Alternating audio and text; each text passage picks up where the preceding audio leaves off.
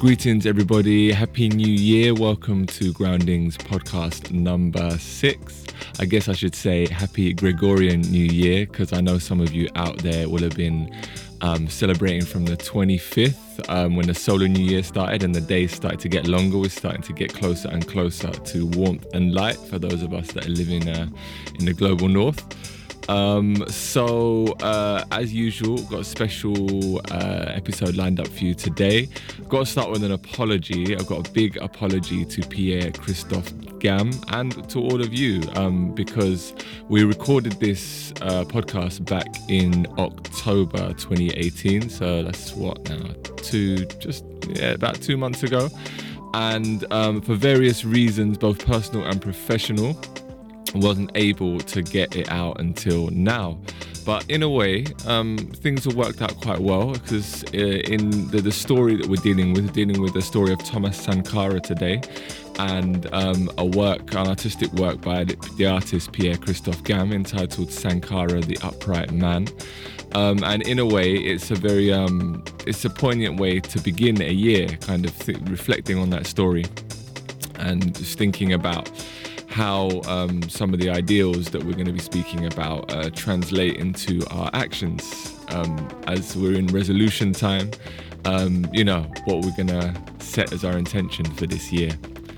Um, so, to start at the beginning, I think the best thing to do, there's two things I'd like you to do. Um, the first thing is if you're listening to this on your phone or your tablet or your laptop, if you could get up a browser window, new browser window, and uh, type into the address bar pierre-christophe.com. So that's P I E R R E hyphen so C H R I S T O P H E dot com. Um, and when you land on the homepage, if there should, if I remember correctly, there's three um, three boxes, three icons, and the one on the far left should correspond to um, Sankara, the Upright Man, which is the work that we're going to be discussing today. So, if you could kind of open that up and maybe have a little read of the context, and more importantly, I think also look at the images because this podcast we recorded, we recorded in the Africa Center, and um, we recorded it actually in the exhibition itself, and so we're referring to work within the in the conversation that it was going to help you a lot if you can actually see the work for yourself. Um, so that's the first thing, um, and you know, why not bookmark that as well and um, follow Pierre's work because he's done some interesting projects before, and I'm sure there's much more goodness to come. So yeah, please do that. And the second thing I'd like you to do um, well, you don't have to do anything. All you have to do is actually listen. So there's a, a film called The Upright Man that was um, created. It was made in 2006, and um, it was actually screened uh, as part of the exhibition program for, um, back in October at the Africa Centre. And um, I'm going to just play a brief excerpt from that because I would like you to you know like to get us in the frame for uh, for those of us that don't know about Thomas Sankara or don't know about his life or his work, just kind of a brief introduction. So when we kind of because the podcast we kind of dive straight into it. So just to give you a little background on that, um, I'm going to play that now and come back on the other side to get straight into the podcast proper. Upper Volta, 1983. Thomas Sankara is brought to power by a coup supported by one of the poorest peoples on our planet. Behind a military uniform and a Marxist discourse, Africa discovers a young and dynamic leader ready to put his innovative ideas at the service of his fellow citizens. Thomas Sankara gives a new name to his country, Burkina Faso, which means the land of upright men. Little by little, Sankara takes his country out of misery, achieves food self-sufficiency, but clashes with the French who want to keep control over their former colonies. Above all, they want to avoid by all means that Sankara's ideas spread throughout the region. Thomas Sankara is attacked by those in the north as well as in the south who benefit from Africa's underdevelopment. His closest collaborator, Blaise Compaoré, with the support of foreign powers, will betray him. Killed for his ideas, Thomas Sankara has become the African Che in the eyes of African youth today. Pour le grand combat patriotique, pour l'avenir radieux de notre pays, la patrie ou la mort, nous vaincrons.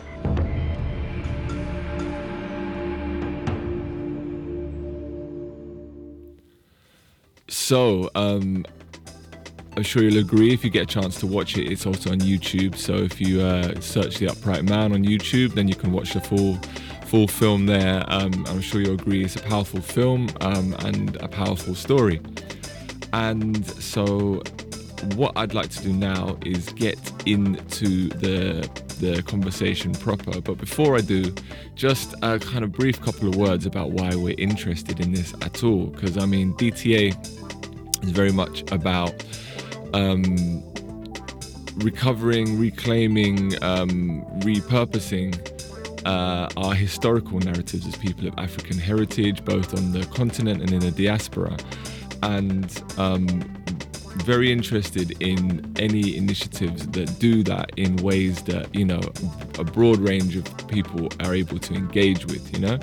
Um, and one thing that really struck us about um, Pierre's work, about Sankara the Upright Man, and, and other work he's done actually, um, is how um, stories of substance, there's, um, you know, there's real substance to the story that he's um, telling within the exhibition, how they can be conveyed in a way that can speak to a number of different audiences.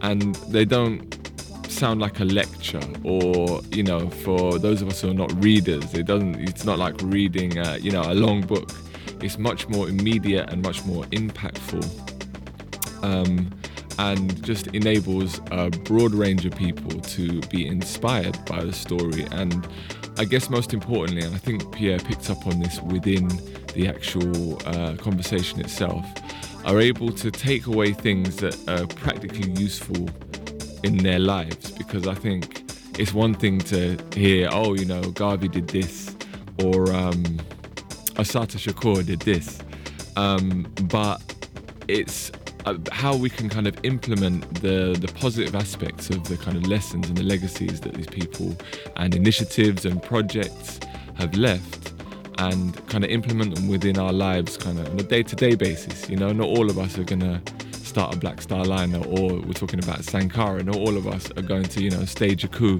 and um, reshape our country. But in our own ways, we're able to kind of implement aspects of those lessons within our lives.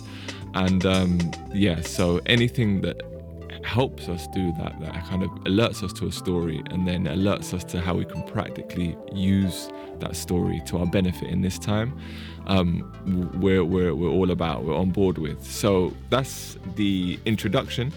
I'm going to shut up now, although I say that you're going to hear me again um, from, from two months ago in a second. But um, yeah, I'm going to stop the introduction now and we're going to get into the conversation proper. So hope you enjoy and uh, we'll see you on the other side.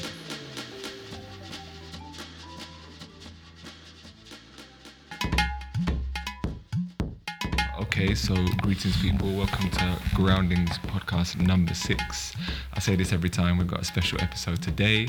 Um, we're actually on location in the Africa Center, and I'm sitting next to the artist Pierre Christophe Gam, um, who's been here for the last week, I believe, mm-hmm. um, presenting his work Sankara the Upright Man.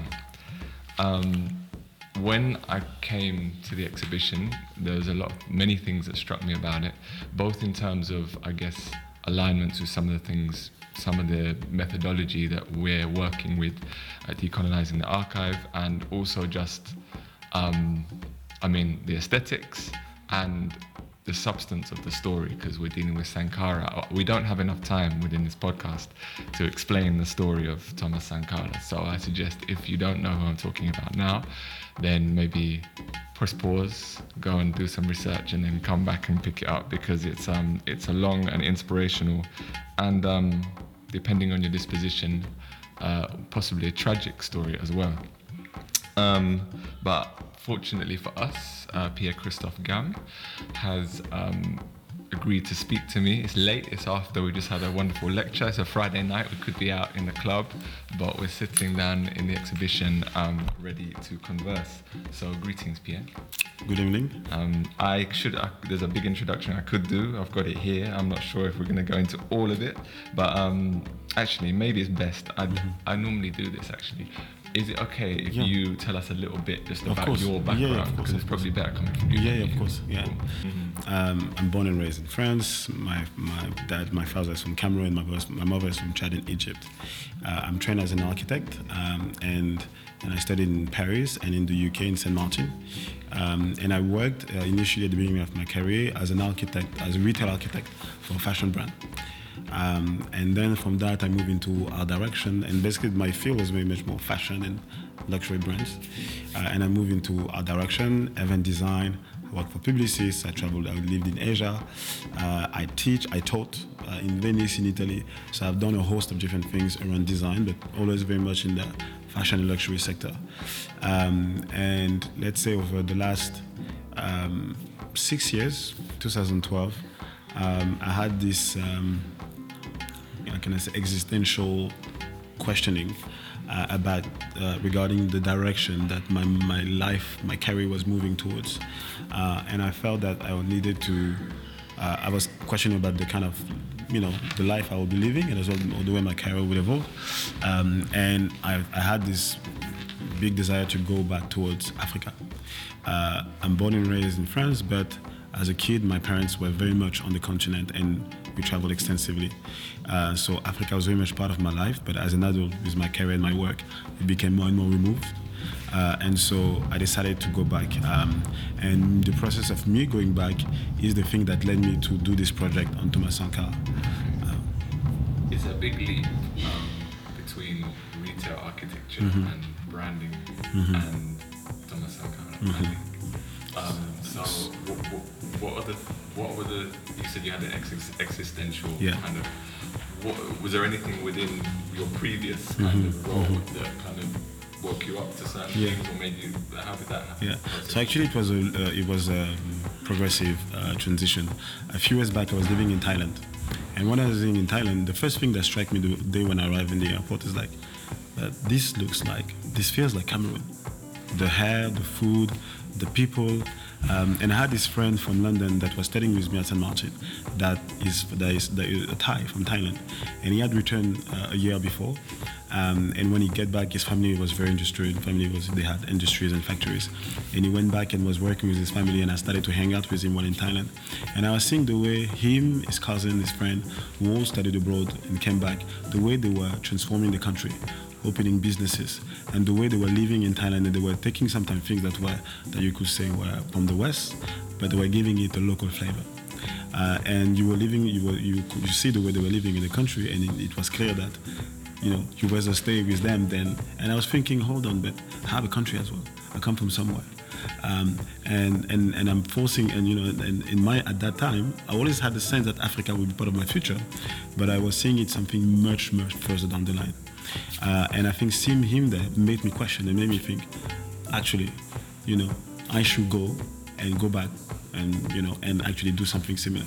And so this was just something i was thinking at the time. I came back i kept working in as an art director. I kept working as an art director. And so in 2012 um, i was having a it was a very successful time in terms of my career um, but at that this this idea that i had two years or three years before came back again in my mind and i felt like okay now i'm entering a, a transition that if i don't do it now you know, five years I might find myself with kids, etc. This would be too late. I don't know, you know, I'll be in a career or director or whatever, and I, you know, I won't have the same flexibility to be able to make that kind of change and that kind of transition. And I wanted to kind of, the way I was seeing it is like I felt like, you know, in order to live your life successfully, you need to design your own railway. Uh, and so that obviously you don't necessarily know the end of the journey, but at least you need to orient as much as you can the train in the direction that will fit with your value so that you're not going to find yourself doing something in later years that you will regret. Um, and so I wanted to go back in Africa, and and to to me my way of returning was uh, through Sankara. So I was very much studying, uh, obviously. Um, you know, African leaders. I was very much, I was always been um, studying a lot politics, reading biographies, um, and and at that time there was the 25th anniversary of the death of Thomas Sankara, and there was an organization that I'd been following for some time in Cameroon, uh, and actually Aziz was part of it. He was collaborating with them, uh, and this organization. Aziz for the people that don't Aziz? So Aziz is a political scientist. Uh, Aziz Fall, Aziz Salmone Fall, Fall is Senegalese and Egyptian political scientist. Uh, he teaches in um, in Canada, um, and he's the coordinator of the global campaign for justice uh, for Thomas Sankara. Uh, and so Aziz was involved in this campaign, and I was seeing the work they were doing. And me as an art director, my work is very current and is very pop and is very is very seductive. Uh, and and I felt that and because I can tell you this will take much longer, let me. Uh, and I felt that I should use my skills in order to to to, com- to complement, in order to support uh, such a worthy initiative. And so um, I got in touch with the director of the organization, uh, and I offered my skills. and say, look, this is what I do, um, and I would like to help the work you guys are doing, uh, and maybe help you in terms of branding, in terms of messaging, in terms of making what you guys are doing in a more impactful way. I'll come for free. I pay my own, you know, I pay my, I pay everything, and I'll just be there with you, and I'll be working alongside you. Uh, and obviously, the guy doesn't really know internet. He doesn't really know my work. For him, it was like, yeah, sure. okay, come along. You're in London. Okay, I, you know, come and then we see. You know, um, and and and so. But at the same time, I was already doing a lot of work now with Africa, but still as an art director in the fashion sector. Um, and I started organizing this event called Afropolis, um, and and I felt and each all of this event you had music you had food and you always had art exhibition alongside it um, and i wanted to do and for the exhibition i felt this would be interesting to have uh, to present a work that is connected to fashion you know the fabric the cloth the wax.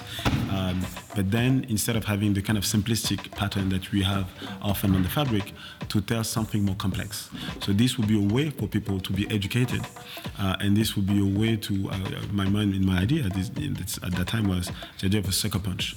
It's like it's not something you expect, but it's what you find at the end. You know, you expect initially something very simplistic, so you can read it on different levels. Initially, you can look at something cool and cute and simplistic, but the more you pay attention, the more you dig further, you realize that hold on, this is deeper. Uh, and so I wanted to do it about on Thomas Sankara.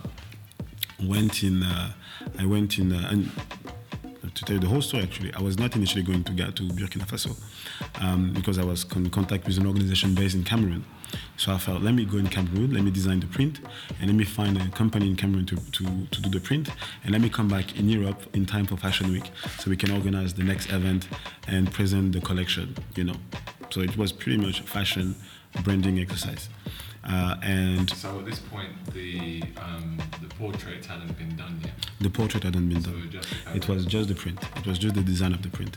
Uh, but the print at that time, at this stage, hadn't been done yet. So now I'm considering going to be, to Cameroon, and, and I mentioned it to my brother, and he, and by pure coincidence, at the same time, he is traveling to Burkina Faso, and he tells me that look, you're doing a project on Thomas Sankara, so before going to Cameroon, you should pass by Burkina Faso at least to get familiar with the place, and then you continue on to Cameroon. And I was thinking, okay, I'm going to be in Cameroon for two weeks, three weeks, and I'll get my flight from there, my flight from there to go to, to Cameroon. Um, and it's when I arrived in Burkina Faso then that the whole project changed. basically. Um, I want to step back to step forward. Mm-hmm. Um, the because you said you were researching different leaders. Mm-hmm. Why particularly Sankara, and Mm-hmm. also and can, also can you remember the first time? Because I have a very, I got it. I have a very strong him. experience Yeah. of, of memory of kind of learning about Sankara's story, Mm-hmm. and it's I remember the, the kind of feeling I had. Um, when I when I kind of heard how it played out, Mm-hmm. um, both kind of it's like it goes up, but then there's also you, you know when you hear the end of the story, Mm-hmm. and then after that there's optimism as we. We had a long conversation before this podcast, which some of Mm-hmm. which will come back, I think.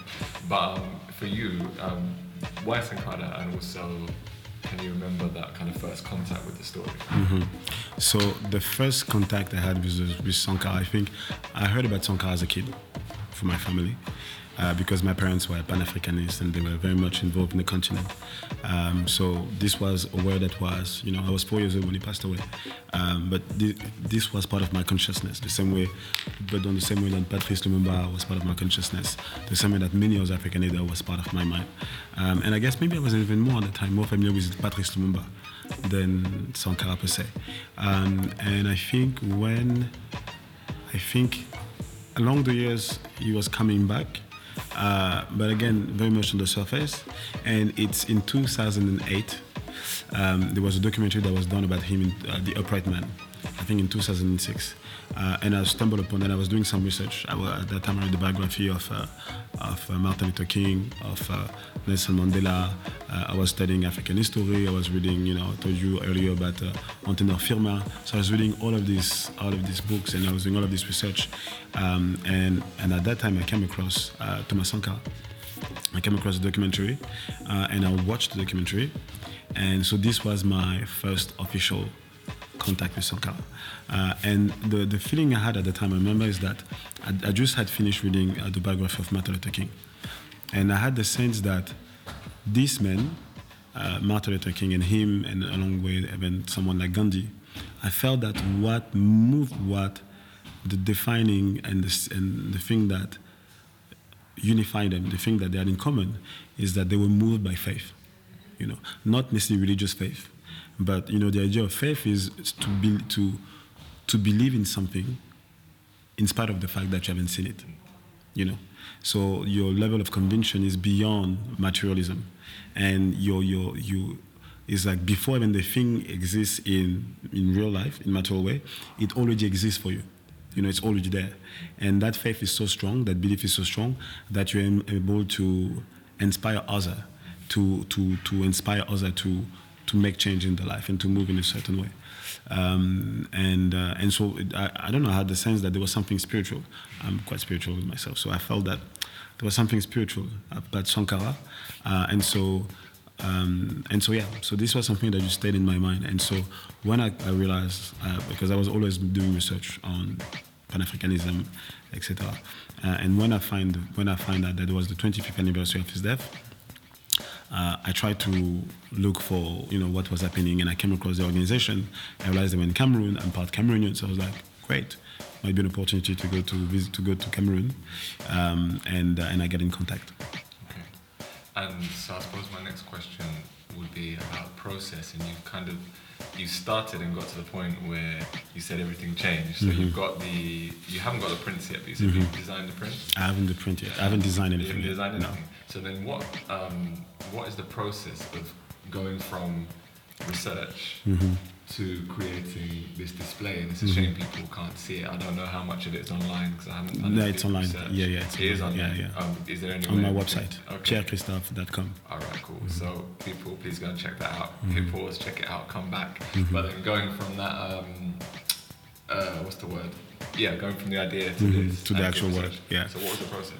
So the process was the first. There was um, strategic one. So I uh, approached it as an art director, very much. So I felt that this is the, through that project. I want to, I want to make him accessible to an audience uh, that will not necessarily come across him.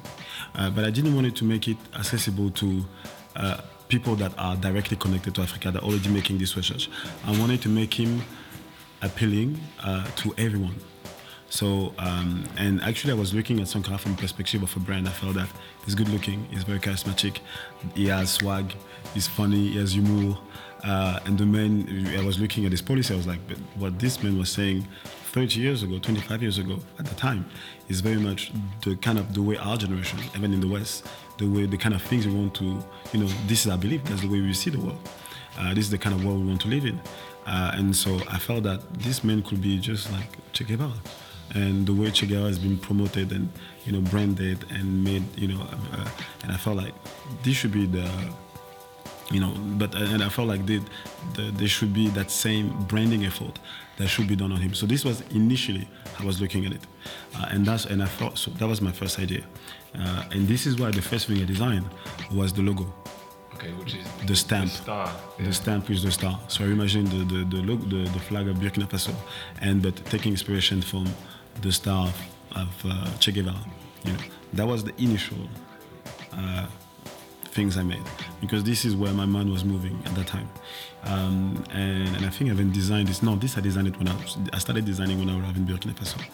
Um, and, and the second thing I felt is that I wanted to design something that would, by using a medium, so I wanted to design it from a place that I'm using a medium that really spoke to practice and custom, African custom and practices. Uh, and in particular, you have the wax fabric. And the wax fabric, you have this, you have this tradition of commemorative cloth. Uh, and these are uh, cloth that are used for as a medium to communicate uh, for a specific moment, you know, for election, for uh, you know, they're very much used as a poster to communicate uh, with the general public. Uh, and so I, I, said to myself, okay, I want to do it in this way so I can. But you know, usually on this cloth, you have very simplistic message. You have the face of Barack Obama, you have to say, vote for him or uh, protect yourself, you know, use a condom, you know, this kind of like simple call to action message. And here I was like, what would be interesting would be to create patterns that tells, uh, that, that illustrate a more complex story. Um, and so and so this was my initial intention. Okay. Okay. Um, and then in terms of, because you say so you got the fabric. I mean, you, is that is it computer design? This is computer because the, the write up talks about um, print and pixels mm-hmm. and video because there's mm-hmm. quite a few mediums going mm-hmm. on. Mm-hmm. So you design those in a computer. Mm-hmm. Computer. Okay. And then so then how did the portrait to kind of come about? What, what, what, where did that come in? So I, I went to Burkina Faso. I made the research. Um, obviously, before I had a sense of some of the policies that I was able to find online.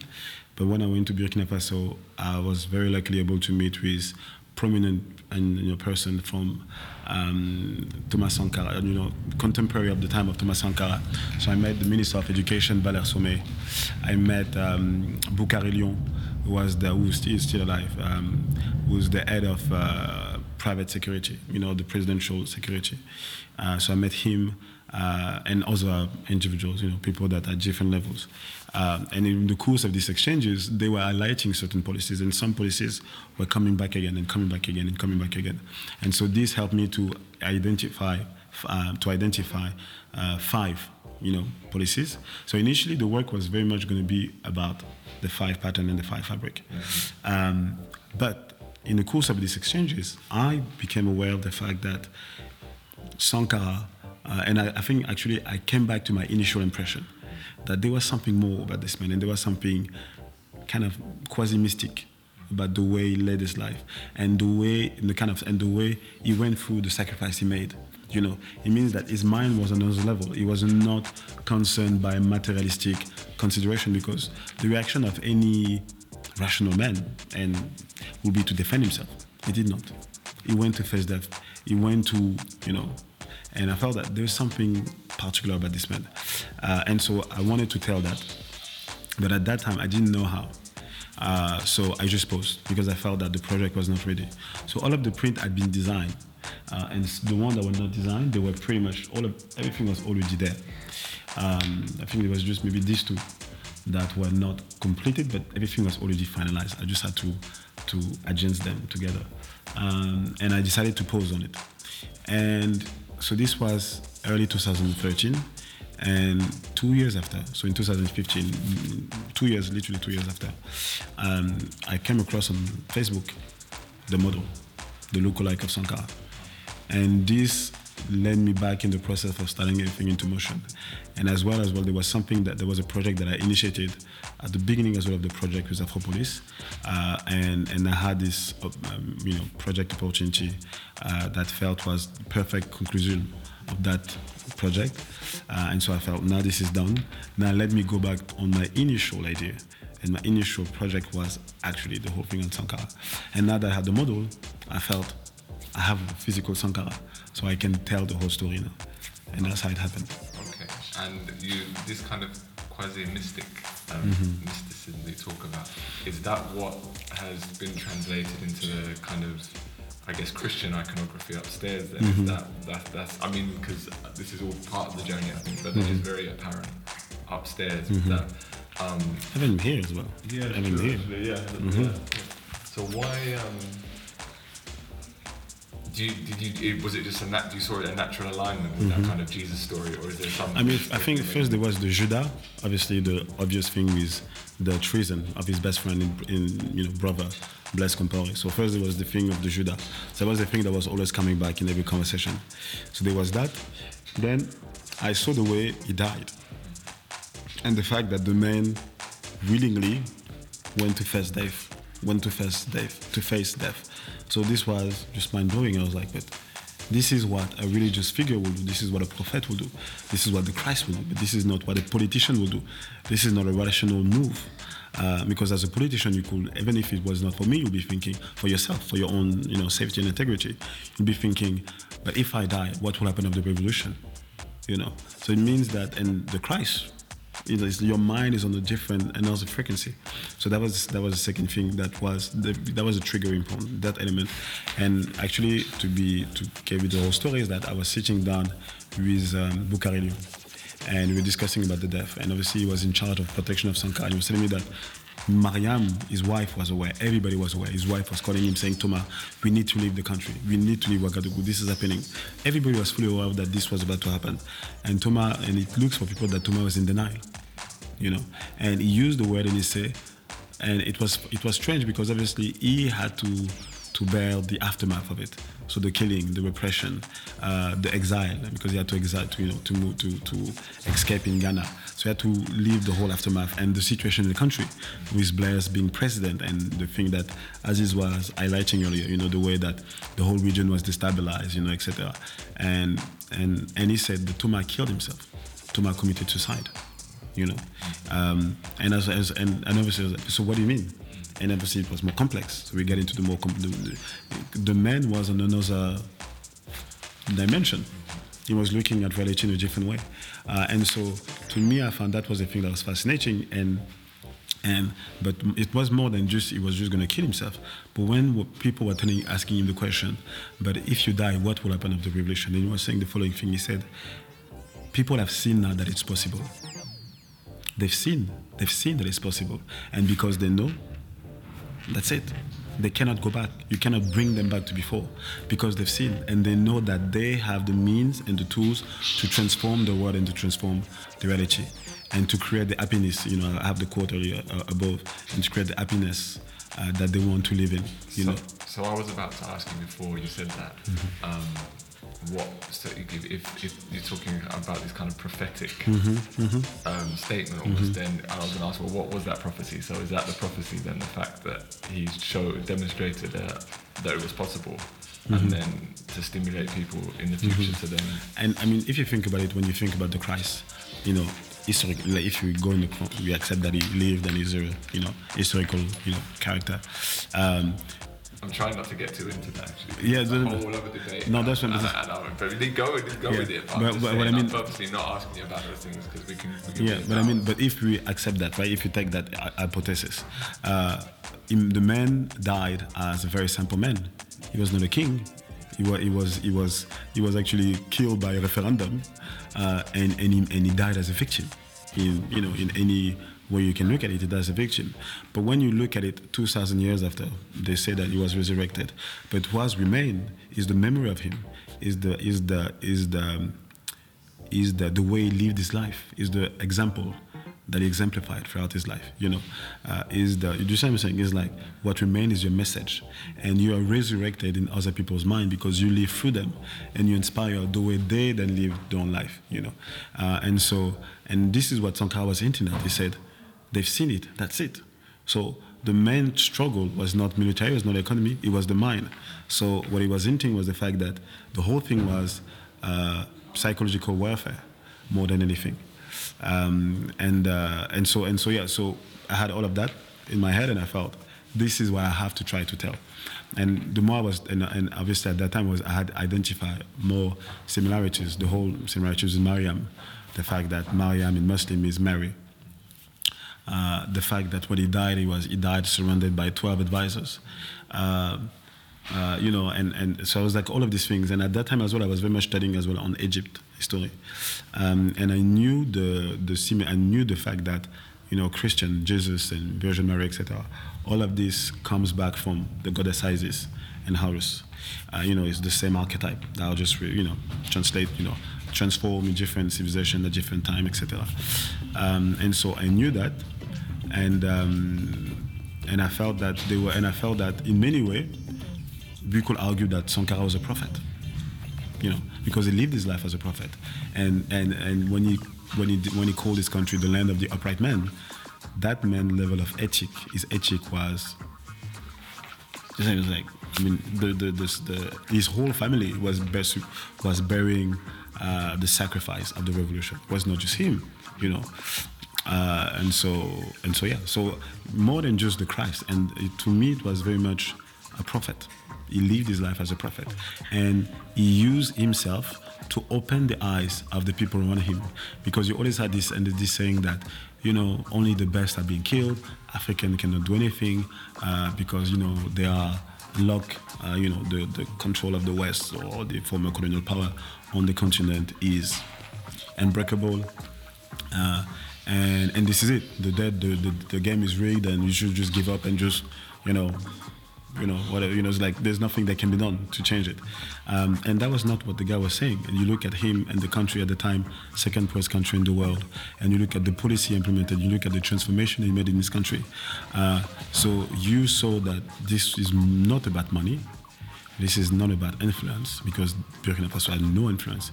It doesn't come from money. It comes from a very simple family. Uh, but it's about vision. It's about the way you look at yourself and the way you project yourself into the world. So. Okay, wow.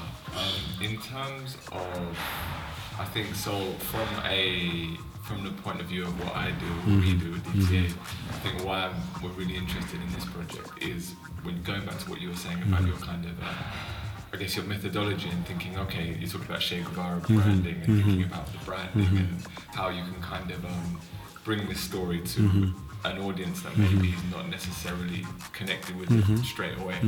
Um, how successful has that been, and what have you learned through that process? Um, so, like I said, the project took a lot, long time to really come to shape.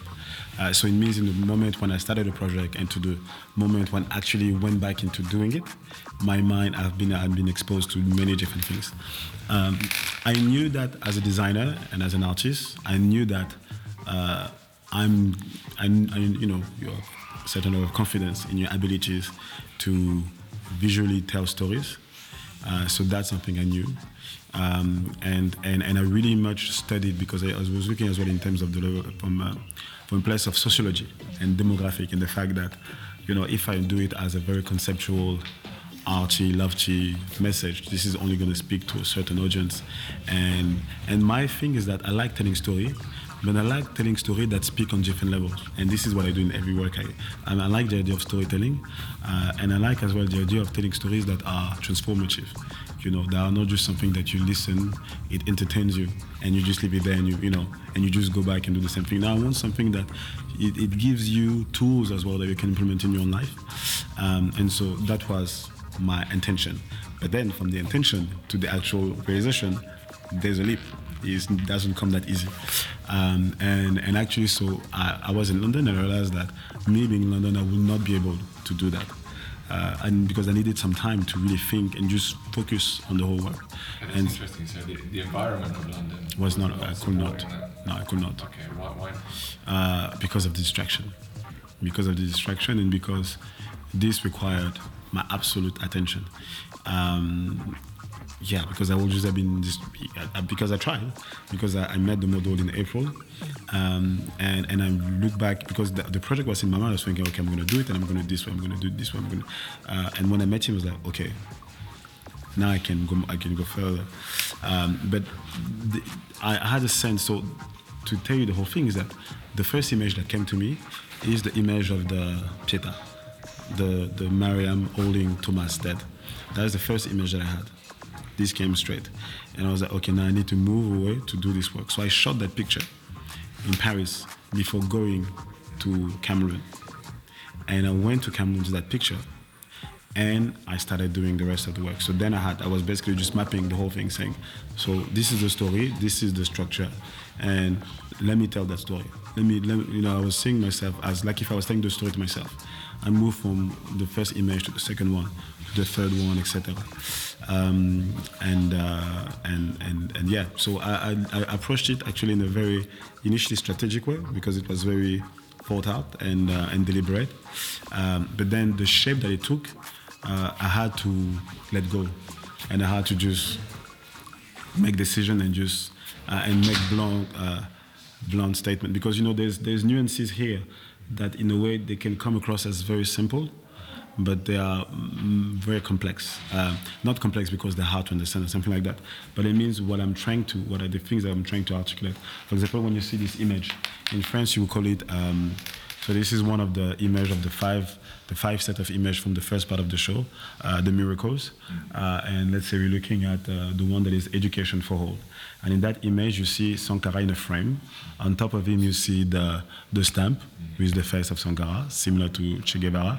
And you see my fictitious Sankara teaching as a teacher in front of a chalkboard. Uh, and you see tables. And he's basically playing the role of a teacher. Uh, and he's wearing a fabric. Uh, and the whole space is built, it, the whole space is designed with the pattern. So I created the perspective using the pattern, uh, and the frame that is is as well with the pattern, with the same print. And that print de- described one of the policies of Sankara, that was the education for all, uh, and the kind of uh, campaign he, and policies he put in place in order to increase the level of literacy in the country uh, and to make uh, you know education more accessible to all uh, to all his fellow countrymen. Um, and this image in France, I would describe it as une mise en abîme. And une mise en abîme is a literary um, description that is an idea that repeats itself on itself, on itself, on itself, on itself, okay. on itself. Uh, and this is very much what is uh, happening here. And in the print, you see the, the people, so the Burkinabe people, uh, enacting the action, you know, living it, you know, in all of the print, that's what you see.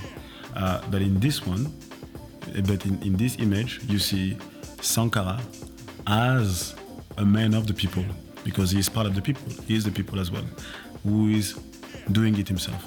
So he's showing the way, you know. So it's a collective process, and this is very much what of the policy was doing. It was it was it was not him on top of the people looking around, looking above, and giving them direction. It was him being part of. You know, he was doing it with his hand, mm-hmm. basically. Okay, I think possibly that's why one of the reasons so inspirational and why it's touching because of that. You kind of feel that um, he's. How can I put it? I think he demonstrates that leadership mm-hmm. doesn't have to happen from up on high. Mm-hmm. It has like a high element mm-hmm. and a very grounded element mm-hmm. to it. And he ne- never have shoes yeah, okay. on his feet. I didn't notice that actually. Yeah, he never have shoes. Him. Yeah. Wow. Um, I think because you mentioned uh, Pan Africanism and your um, you define yourself as a Pan Africanist. Um, and we also talked about art. I didn't say that. Did you not say that? I thought you did. I thought you said you Pan- Or maybe you said, you, or maybe you said your parents were Pan Africanists. Yeah. No, no, no. I, am joking. I'm joking. Uh, no, because actually I would not. Um, let's say I'm Pan Africanist in the sense that um, I'm proudly African, um, and in the sense that uh, you know I the the I have let me see. Let me let me phrase it properly. I'm proudly African in the sense that, you know, I have big hope for the continent, and that I know that some of the challenges and the setback the continent experienced in the recent history uh, don't define it, uh, and that there's much more. Uh, uh, you know that the future of the Afri- of the continent sh- could be and should be and will be much brighter. Um, and so, in that sense, I would say I'm, I, yeah, I'm, I'm actually, I'm actually Pan-Africanist. But but what I mean, the reason why uh, I will pause on it a bit is because, you know, uh, the way I move is that I realize that it's not about, it's not in opposition to anything. You know what I'm saying? It happens that I'm African, uh, but I love Asian culture. Uh, I love also part of the world, and and because I'm African, I'm better positioned to tell that story. And because I'm African, I've grew up in that story, and I've had the chance and the privilege to experience how beautiful it is and how amazing it is, you know.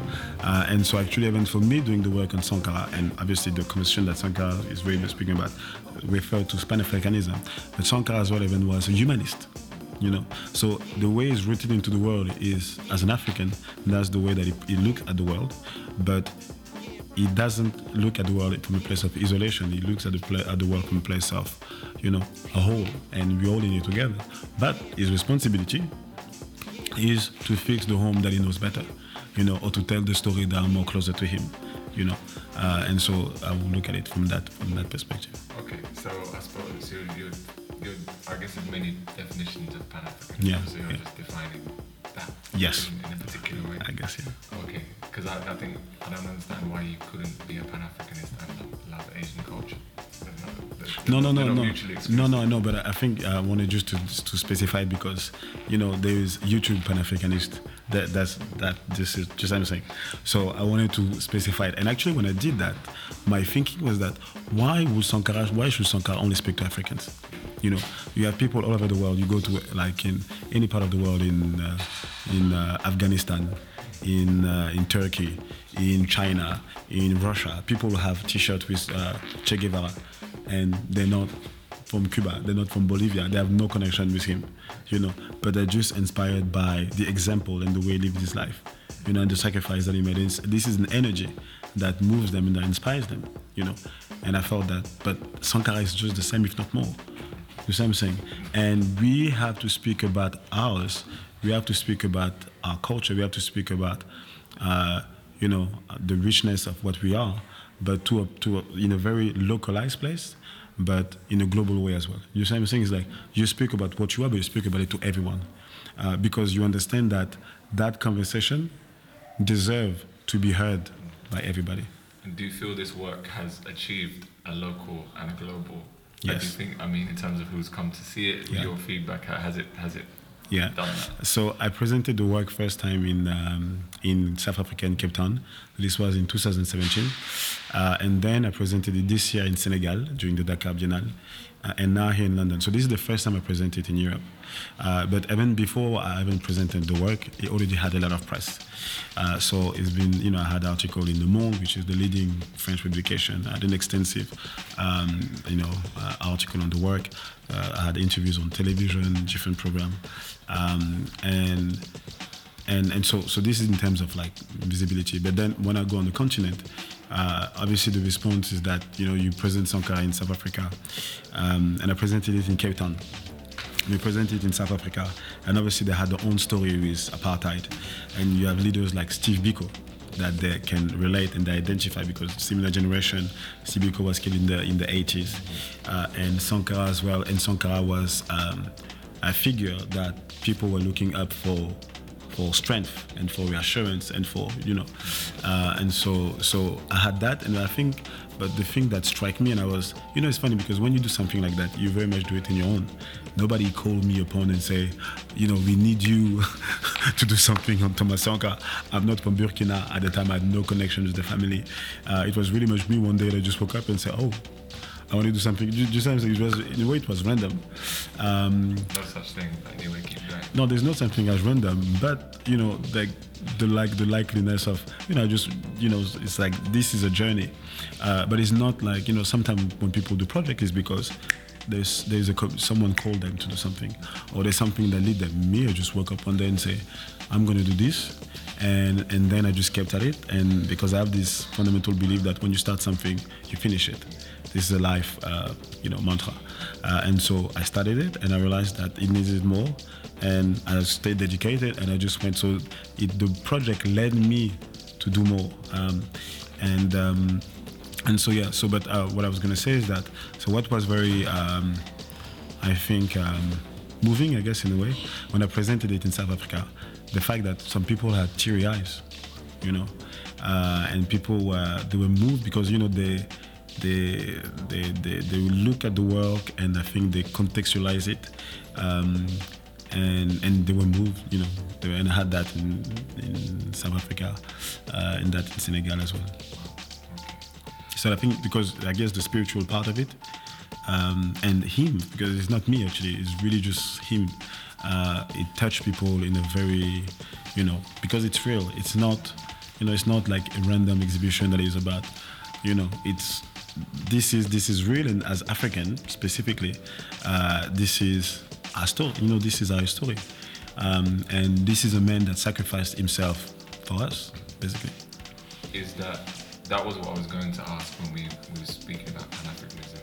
I think both as an African and as a citizen of the world, Mm-hmm. um, and as an artist, um, do you feel that that's the role of an artist in this time, or one of Mm-hmm. the important roles of an artist in this time to, to make work that has that kind of transformative substance to Mm-hmm. it? Is that, Yeah, uh, I first for me, you know, uh, because you know, in before moving to art, I was I was in art. I'm still very much uh, as, as well, I haven't done project in that field for a while, but as an architect. Uh, and what interested me in architecture was the social, the sociological dimension of it, and the fact that you know it was not just to build beautiful building, but it was the people that would be moving into the space. You know, it was the social interaction and the fact that and the way that a space can uh, enhance, uh, you know, obstruct, and change the way people come together. Uh, so it was always my focus was always always on human interaction, and and for me to go into art, it's about telling story. So it's about uh, and I like and I like the idea of stories that can be transformative. Uh, I like stories that can inspire you uh, to to act in the world in a different way. Uh, to you know, they can look, make you look at yourself differently, and they can help you. You know, they, they have kind of they have a transformative uh, dimension to them. Uh, and so and so for me, I you know, and so for me, I could not do anything else. And actually, as well, to go even further, is that the moment because now I'm going back into the mindset that I had at the time, and the reason why I decided I wanted to do something on Thomas Sankara and I wanted to make that shift is that I realized that I realized that um, you know my work has a very um, and because something I studied actually because uh, something I studied I know that I know I have the ability to tell stories in a way that can be very current um, and very appealing. So in a way they can be very successful. Um, but I realized that the story the way I was using my skill at the time I was using it for, to tell stories that I didn't believe in and stories that fundamentally were maybe contrary to my values that were you know to buy bags and you know that was not helping you in any anybody definitely.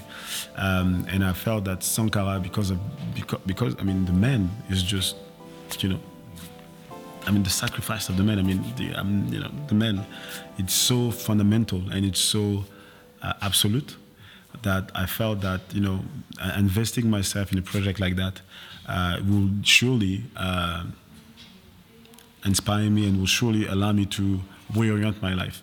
I didn't know the shape it would take. Obviously, I couldn't know, uh, but I realized that this was um, this was a journey that I had to to take. Okay. Do you think that the because you talked about transformations, um, was there anything special about the fact that it's an actual real life story that that that has an, an impact in that kind of transformative ability, or do you think that it could you could have made the story up and it would have the same type of impact? It won't have had the same impact. I, it, it, it won't have had the same impact because when I wanted to talk about him, what I, I think, because it's about faith, you know, it's about faith, and faith is real, and people live by faith, and so it was about really telling the story of a man that lived his life by faith, uh, and uh, and if I had made it fictitious, it would have been something fictitious. Um, but the fact that it's real and the, and and the, and actually when, when people get to hear a story, they don't believe it because they're like, no, surely, really, that man existed? It did that, you know. You do same thing. So because it looks beyond, it looks, uh, uh, you know, you say? Um, it looks, it, it just looks fictitious. Like this is not possible.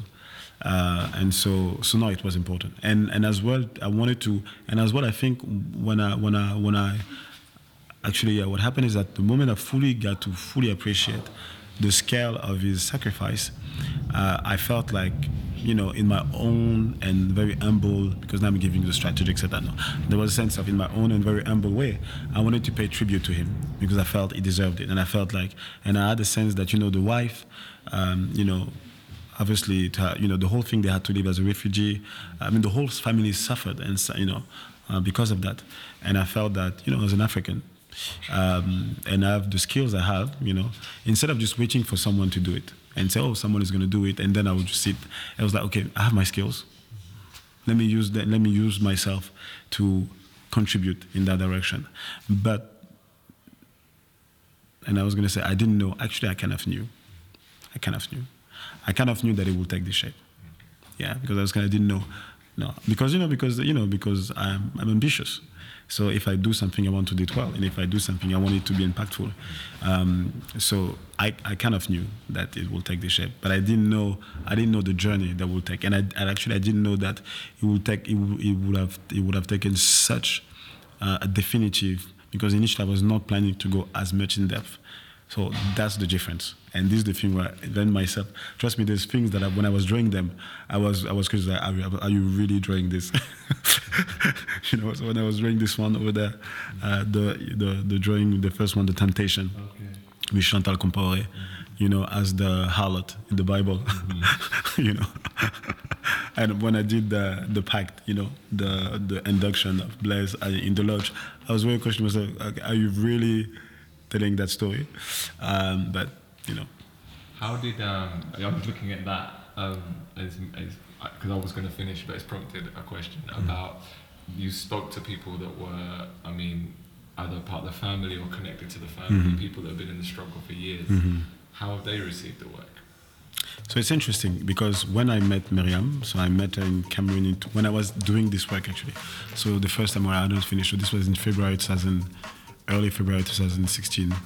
Um, I met her. I didn't tell to. I didn't tell her about the show. I didn't tell her because it wasn't done, and because as well, you know, the fact that it's real and the fact that that's the family, that's the husband. The family had to leave as with. It's real, you know. It's something that is. So uh, I was very respectful about that, and and I was very humble about the way that I was moving into this project. And the same thing, I had this very kind of, you know, it's like I'm doing a project on your husband, and here's what I'm doing, and you know, no, I was very, you know, uh, humble and, and respectful in that regard. So I didn't mention it. Um, and it's only when I did after having done the show in um, in South Africa, and there was articles, and there was, you know, uh, so then I got in contact with one of the brother, Paul, who lives in the U.S. Uh, and we interacted. But in, I don't think I even, even saw the work. I don't think I even saw the work uh, because I sent him some emails. We were speaking on WhatsApp. Uh, we had conversation, but I sent him the work, and I, and I don't think he even saw it. But no, to be fair, there was a niece of Sankara who, who was who saw we saw the article, actually a TV interview, and she live she lives in Namibia, um, and she was and she was doing a stop in. Um, and she was doing a stop in Johannesburg. Is uh, is uh, breaking the, the setup, and uh, and she was doing a stop. She was doing a stopover in Johannesburg to go to Namibia, uh, and she knew the show was happening, so she changed the flight to come to Cape Town and see the work and meet me.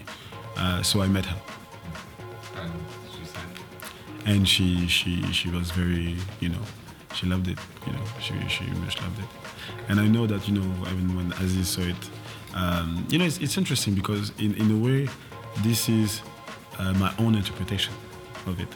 Um, and and at, at, this, at some point as well i just accepted the fact that it's my own interpretation. Uh, and some people maybe when they think about sankara they will not think about something like that.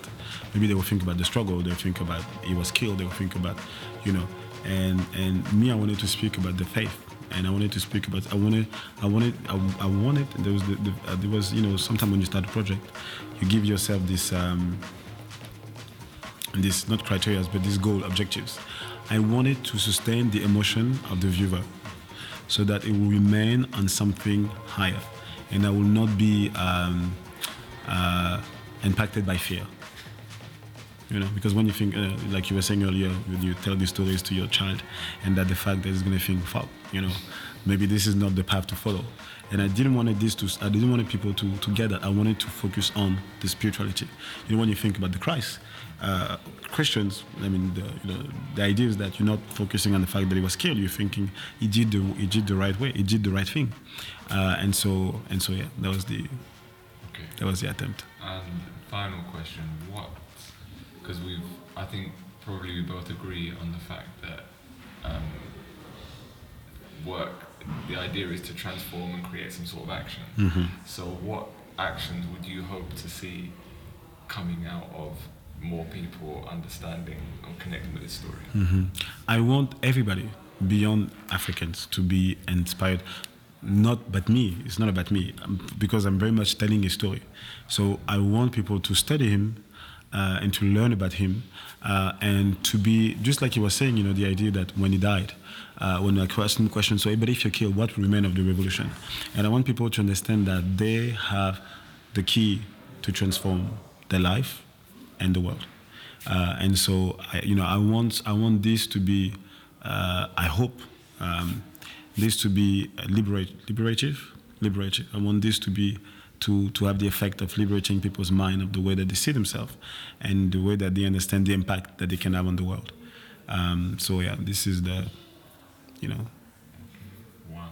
Um, uh, and last, in terms of the work itself, Mm-hmm. what are your next? Because you're leaving. like, This is, is, is a shame. You're only here for a week. Mm-hmm. So what we're we on today? We're on Friday. You're leaving on Sunday the 14th. Mm-hmm. So what's next for the? Um, So the exhibition is gonna go in um, Addis Ababa. So in on the sixth on sixth of December. So you have the Addis Photo Festival, which is the biennial uh, photographic festival uh, in in Ethiopia, and it's the leading in West Africa. Um, so the exhibition is gonna go there, and so this is gonna be the next presentation. Okay, so if we, we didn't meet, we, we didn't catch it here, then we You have to go to. We're gonna go to Addis We have to go to Ethiopia. Okay, well that's that's that's a good uh, that's a good place You to know? see the world. Exactly. Okay, and for people that um, want to connect with you, Mm-hmm. what's the best way for them to do that? So they can find me. So I have a website which is Pierre uh, Dash. You know the little one Dash, right? Yeah, um, Dash. hyphen, hyphen, is that right? The, not the underscore. No, the, the yeah, yeah, hyphenate. Okay, hyphenate Christophe, like Christopher, but without the R. dot com, uh, or they can find me on Instagram. Is Pierre dot Christophe dot gam gam. Yeah. All right, Pierre Christophe Gam, thank you very much for your time. It's been like it was supposed to be short, and it's been like an hour. so, but it's been an interesting hour, and willing that um, you know the people that are listening find it interesting too. Um, for those of you, I mean, if you listen to this, you probably know, but um, to connect with us, decolonizingthearchive.com, and on Instagram and Twitter is at de underscore archive. Thank you very much for listening. And thank you very much to you, Chen, for this conversation. It was a pleasure. Yeah, maybe we can do something. I'm looking forward to the future. So um, thank you and uh, good night. Thank you.